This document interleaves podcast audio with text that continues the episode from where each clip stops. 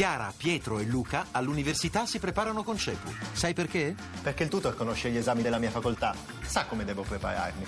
Perché faccio anche verifiche e simulazioni d'esame. Perché non voglio arrivare all'esame con l'acqua alla gola. Capito? Per superare i tuoi esami, chiama CEPU all'833 1188.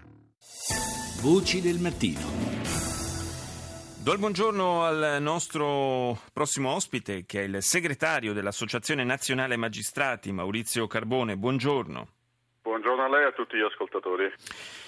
Parliamo del, dell'iter del disegno di legge delega sul codice penale, eh, siamo ormai alle battute finali alla Camera, oggi si dovrebbe andare al voto. Eh, ieri c'è stato un dibattito piuttosto forte su alcuni aspetti, eh, cito un paio di titoli dalla, dalla, dai nostri giornali, eh, giusto per dare, inquadrare un po' il tema.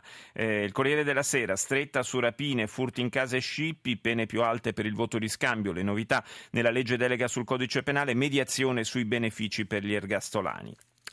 La stampa, giustizia, pene più alte per il voto di scambio, il Movimento 5 Stelle protesta ma approva, niente benefici a mafiosi, ergastolani e terroristi. Eh, in questi giorni abbiamo avuto modo di, di eh, con, vedere confermate le perplessità eh, che da parte dei magistrati vengono espressi su alcuni aspetti di questa legge delega. Sì, eh, noi abbiamo espresso perplessità sulla genericità della delega data dal governo in materia di intercettazioni telefoniche, eh, sulle quali la nostra attenzione è molto alta perché riteniamo che ancora una volta possa esserci il rischio di sovrapporre due diversi momenti. Le intercettazioni hanno dimostrato ancora una volta con le recenti indagini di Roma Capitale, di Mafia Capitale, che eh, siano uno strumento, sono uno strumento indispensabile di indagine per accertare gravissimi reati. C'è sicuramente un problema di diritto alla riservatezza, di segretezza di conversazioni non rilevanti, ma non vorremmo che per risolvere questo problema si voglia in realtà e si vada a depotenziare le intercettazioni come strumento, eh, ripeto, indispensabile di indagine. Eh, noi stessi abbiamo fatto delle proposte per evitare la pubblicazione di conversazioni strettamente private e che non attengono con gli obiettivi e con le finalità dell'attività di indagine, eh, ma non vorremmo che questo argomento diventi prevalente, ripeto, si confonda con la questione relativa alla indispensabilità delle intercettazioni come indagini e che questo strumento possa essere depotenziato. Lamentiamo inoltre in alcune riforme eh, che ci sia ancora una volta da parte del, eh, del, legislatore la tendenza a individuare noi magistrati come eh, responsabili di presunte disfunzioni del, del sistema.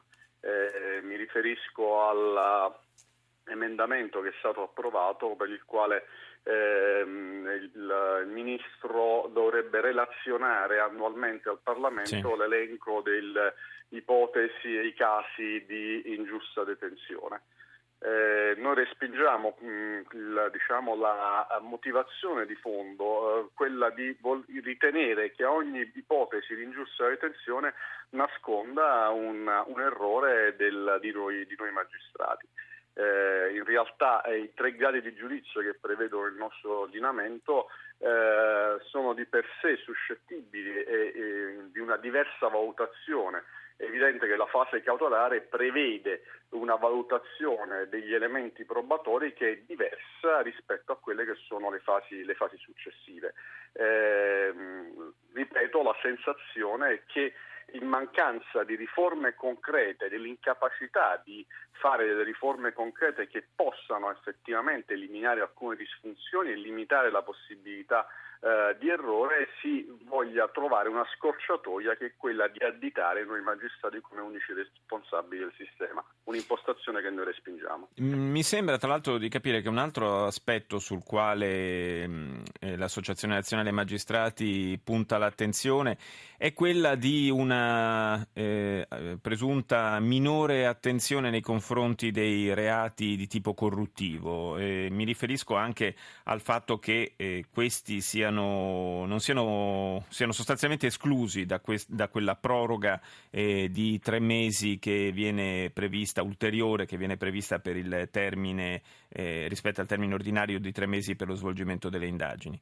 Questo guardi, è un altro aspetto molto critico. Noi in realtà eh, siamo fermamente contrari all'introduzione di questo ulteriore termine, a prescindere dalle ipotesi di reato. Eh, sicuramente la, la, questione è più grave per i reati compli- eh, il cui accertamento è particolarmente complesso, come i reati di corruzione che lei giustamente richiamava, ma in generale riteniamo che non abbia senso eh, imporre un ulteriore termine di, di, tre mesi per tutte le attività di indagine.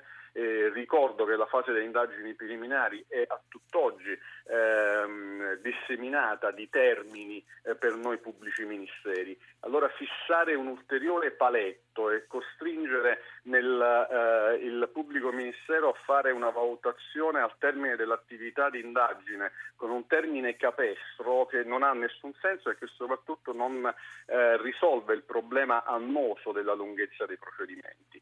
Eh, ci sembra, ripeto ancora una volta, eh, un modo, una scorciatoia per dare la sensazione, ma solo la sensazione che si voglia incidere sul problema della lunghezza dei processi, in realtà si rischia di soffocare quell'attività, ulteriormente l'attività di indagine e di incidere sulla completezza eh, del, di questa attività e sulla valutazione finale che il pubblico ministero deve fare del, degli elementi probatori.